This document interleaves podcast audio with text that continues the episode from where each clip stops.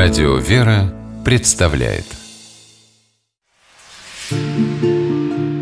Места и люди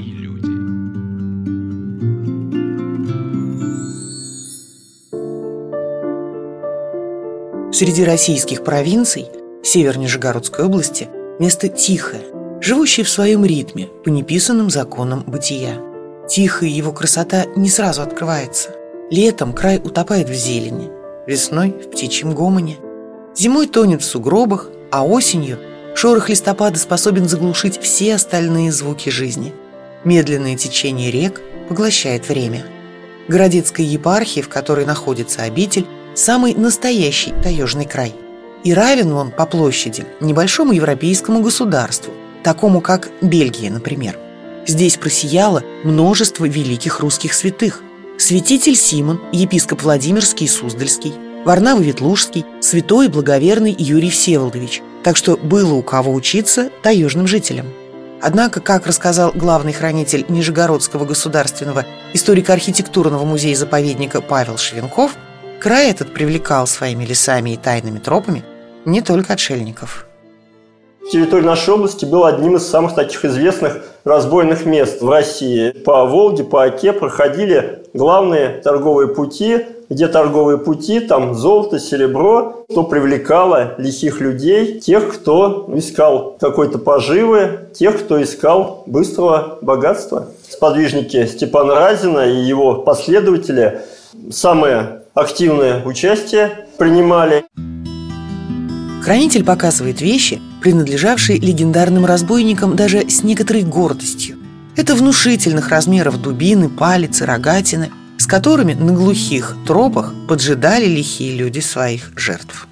Предметы, которые, э, несомненно, относятся к этому своеобразному разбойному промыслу. Вот, например, здесь мы можем вам продемонстрировать вот такой предмет, который ну, выполнен, может быть, из подручных материалов, из ствола э, елового дерева. Народ называл это и ослон, ослоп, вот такие названия были. Такая дубинка, она полегче, покороче, но зато усилена. Тут уже с использованием немножко кузнечного отдела, как бы это применено, и практичное и надежное. Здесь же, по Волжским берегам, тяжелую ношу несли бурлаки – о том, кто это такие, сегодня вспомнят немногие. Скорее всего, в памяти всплывет репинская картина «Бурлаки на Волге» и изможденные невыносимым трудом лица ее героев. Это судовые рабочие, которые нанимались обслуживать грузовое судно во время пути к месту назначения. В списке их обязанностей было все, что касается судна и груза. Загружать-выгружать товар, стаскивать тяжелые судна с мели, заделывать пробоины, вычерпывать воду – Тащить неповоротливую баржу против течения на длинной веревке – это всего лишь одно из множества задач. Бурлацкую тягу, между прочим, официально запретили только в 1929 году. До самой революции бурлаков еще можно было встретить на труднопроходимых участках рек. Мурцовка, Тюря, Расшива, в устах экскурсовода Городецкого музея-заповедника это звучит как необыкновенная волжская песня. И здесь тоже был рынок бурлаков, хотя мы знаем, что Рыбинск считается столицей бурлачества. И эта тема показана и рассказываем о том, что они кушали. Это тюря так называемая, то есть котел с расшивы принесли, да, как у Некрасова уселись, развели костер. Вот, в котел помещался репчатый лук, который крошили, туда же ржаной хлеб, заливали горячей водой, солили его на стой берестяной солонке, поливали льняным маслом и кушали мурцовку. И приходят иногда посетители почтенного возраста, кто, кто говорят, да, мы тоже такую тюрю кушали. Ну и, конечно же, каждый желающий нас может здесь в лямочку, впрягается, тянет мешок, там 40 килограмм. Научно доказано, что в среднем именно 40 килограмм на одного взрослого мужчину приходилось, то есть такую силу, силу прикладывать во время движения против течения. И то, что было два рейса, так называемых путин, это от Астрахани до Нижнего Новгорода большая путина, тянули они такие суда от двух с половиной до трех месяцев. И малые пути, ну вот на ней как раз наши нижегородские бурлаки, это от Нижнего и до Рыбинска. Где-то с 16 до 20 дней уходил. Вниз по течению они под парусом, а против течения уже мужики впрягались в лямку. Речные суда были различных типов. Барки расшивы в основном сплавлялись вниз по рекам. Перевозили железо, медь, чугун и выдерживали немного – 10-20 пудов. Пуд – 16 килограмм. Их строили на один сезон, а в конце сплава продавали или разбирали на дрова. Баржи были крупнее по размеру, ходили вверх и вниз по течению. Строились основательно. Служили несколько лет и вмещали от 50 до 100 пудов груза. Торговые судна всегда шли по реке караваном из барок и баржей. Главой каравана был приказчик или хозяин. Хозяйская барка называлась «казенка». На палубе был устроен домик для жилья. Она шла под флагом и замыкала вереницу. В каждом караване были пауски – свободные лодки, на которые временно перегружали товар, если судно садилось на мель. На 15 судов полагалось три пауска.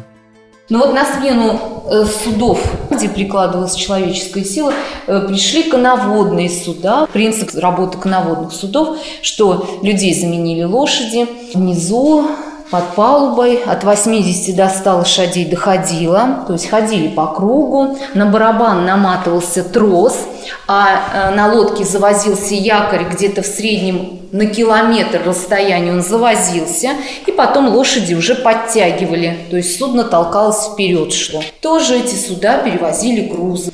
Ну, а потом на смену судам старого типа уже вот пришли пароходы с паровыми двигателями, с машинами. В середине 19 века отмена крепостного права, бурный экономический рост над Волгой стали раздаваться голоса пароходов. Есть еще одно интереснейший макет Беляны в нашем музее. Вот такие суда, их не красили, не смолили. Перевозили они пеленый пиломатериал, специальный способ укладки в штабеля был, что если вдруг корпус давал течь, можно было подлезть и устранить неисправность.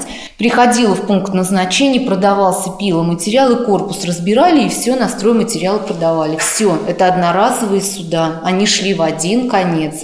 И даже вот эти домики, готовые избы, их тоже продавали только рабочих. Рабочие потом подряжались бурлаками, чтобы уже вверх по течению тянуть расшиво. Так и сложилось, что на этой земле живут потомки легендарных разбойников, легендарных бурлаков, мастеров, люди выносливые, характера стального. И, как признается сам епископ Городецкий Ветлужский Августин, завоевать их доверие непросто. Здесь шапками никого не закидаешь, и пока тебя люди в течение нескольких лет нехорошо не увидят, тебя не примут сами люди, не ты их там убедишь в чем-то что-то, а они тебя не примут. Потому что я хорошо понимаю, кто здесь остался. То есть здесь остались люди, которые выжили при всех экстремальных ситуациях. Там голод, холод, война, ну все, что можно. Там смена политической власти, смена законодательства. И вот эти люди, кто выжил здесь, кто остался здесь, они очень осторожны осторожные, чтобы еще раз ошибиться, принять кого-то. Поэтому я хорошо их знаю, и они меня хорошо знают, но они меня сейчас уже приняли, потому что я очень деликатно веду себя и вел себя с ними. В двух словах скажу, доверительные и искренние отношения на всех уровнях. Однако существует удивительный парадокс. В Городецкий Федоровский мужской монастырь под крыло владыки Августина собираются послушники из всех уголков страны – Местных же, волжан или киржаков, так называют жители сел, расположенных на побережье Таежного Керженца, нет. Зато есть удивительная история о путях, которые ведут к Богу. Лаврентий – молодой монах. Он меня встретил в обители по просьбе очень занятого владыки. Его история удивительно незабавными коллизиями или лихими приключениями. Внешне она кажется простой, но за этой простотой – скрывается невероятная работа души. Меня зовут Иеромонах Лаврентий. Мне 33 года сейчас на данный момент. В миру меня звали Лев. Такое имя дал мне мой папа в честь э, моего деда. У меня был дед, очень интересный человек. Прошел войну, что много очень людей спас на войне, много подвигов совершил. Вот, и в честь вот такого деда Вот дал мне Господь вот такое имя. Отчество у меня Семенович. Вот. Мы с папой никогда не жили, и мать мне дала отчество по дедушке. Семен. Очень красиво получилось. Лев Семенович. Меня даже в армии так звали все время Лев Семенович. Старослужащие звали Лев Семенович. Друзья звали Лев Семенович. Потому что я уже прошел армию, выучился в педагогическом колледже. Я занимался многими видами спорта, карате, ушу. Я не знал, куда мне делать, деть свою душу, которая уже через столько прошла. Где-то после армии, через два года, я работал на какой-то работе наборщиком товаров. Я так переживал, куда мне себя применить, потому что педагогическое образование, я не знал, куда мне.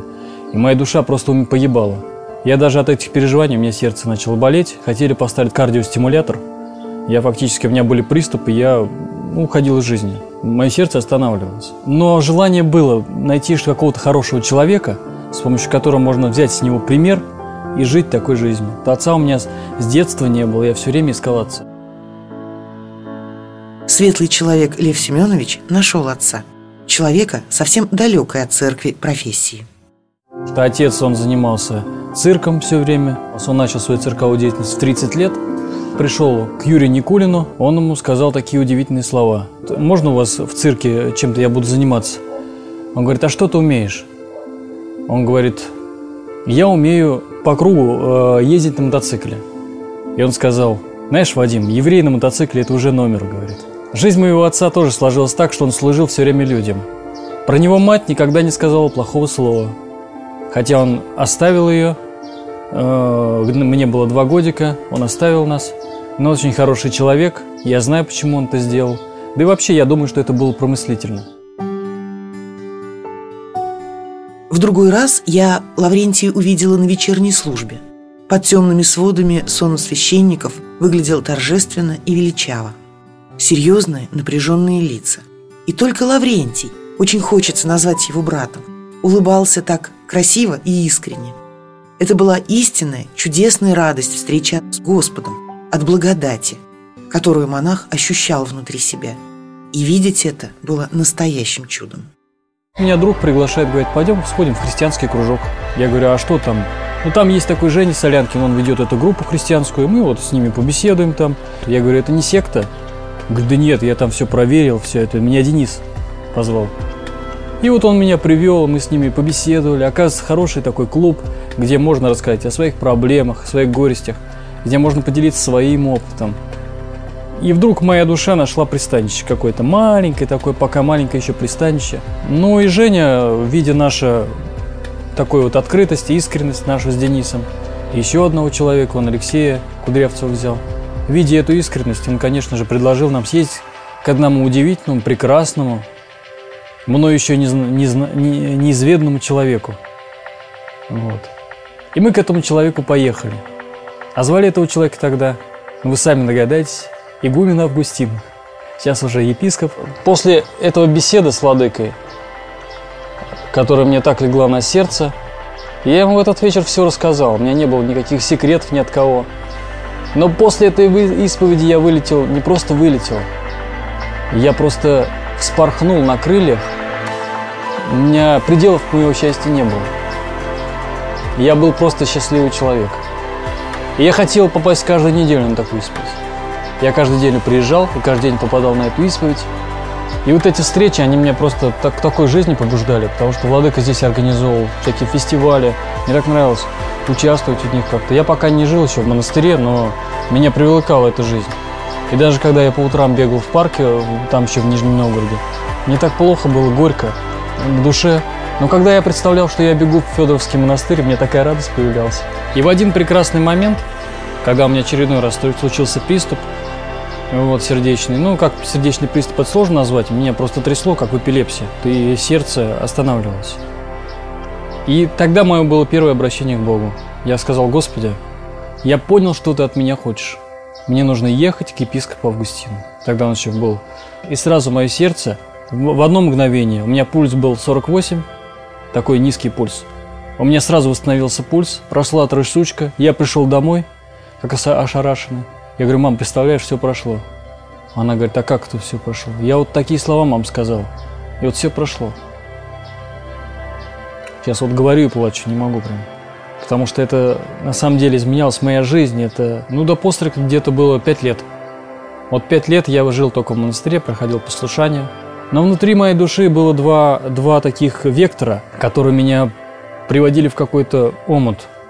С одной стороны, мне было хорошо здесь, а с другой стороны, этой радости я не получал с этим человеком, с которым меня благословили познакомиться. И я не видел той радости. И я удивлялся, как же так, как же достичь вот этой радости? Ну и как подумаю о монашестве? Радость какая-то. Как подумаю о женитьбе? Какая-то печаль. И вот я приезжаю к матери, вот, и собираюсь ей сказать вот такие слова, что я сейчас, мама, тебя прошу благословения, но только ты мне быстро ответь. Монашество мне принять или жениться? Как ты благословишь, мама, так и будет. И моя мать мне сказала, говорит, сынок, ты, говорит, конечно, монах, но не готовый, но, но монах. И благословил. И еще раз мне удалось встретить чудесного монаха. Я немного задержалась, захотелось в монастырском кафе купить на дорогу пару пирожков. И уже было собиралась садиться в машину, как кто-то меня окликнул. Я обернулась.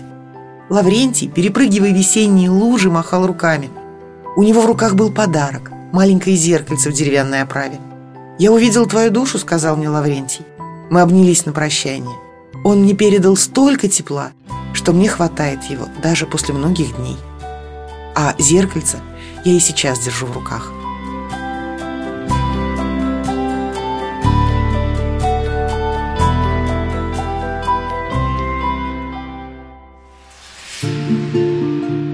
Места и люди.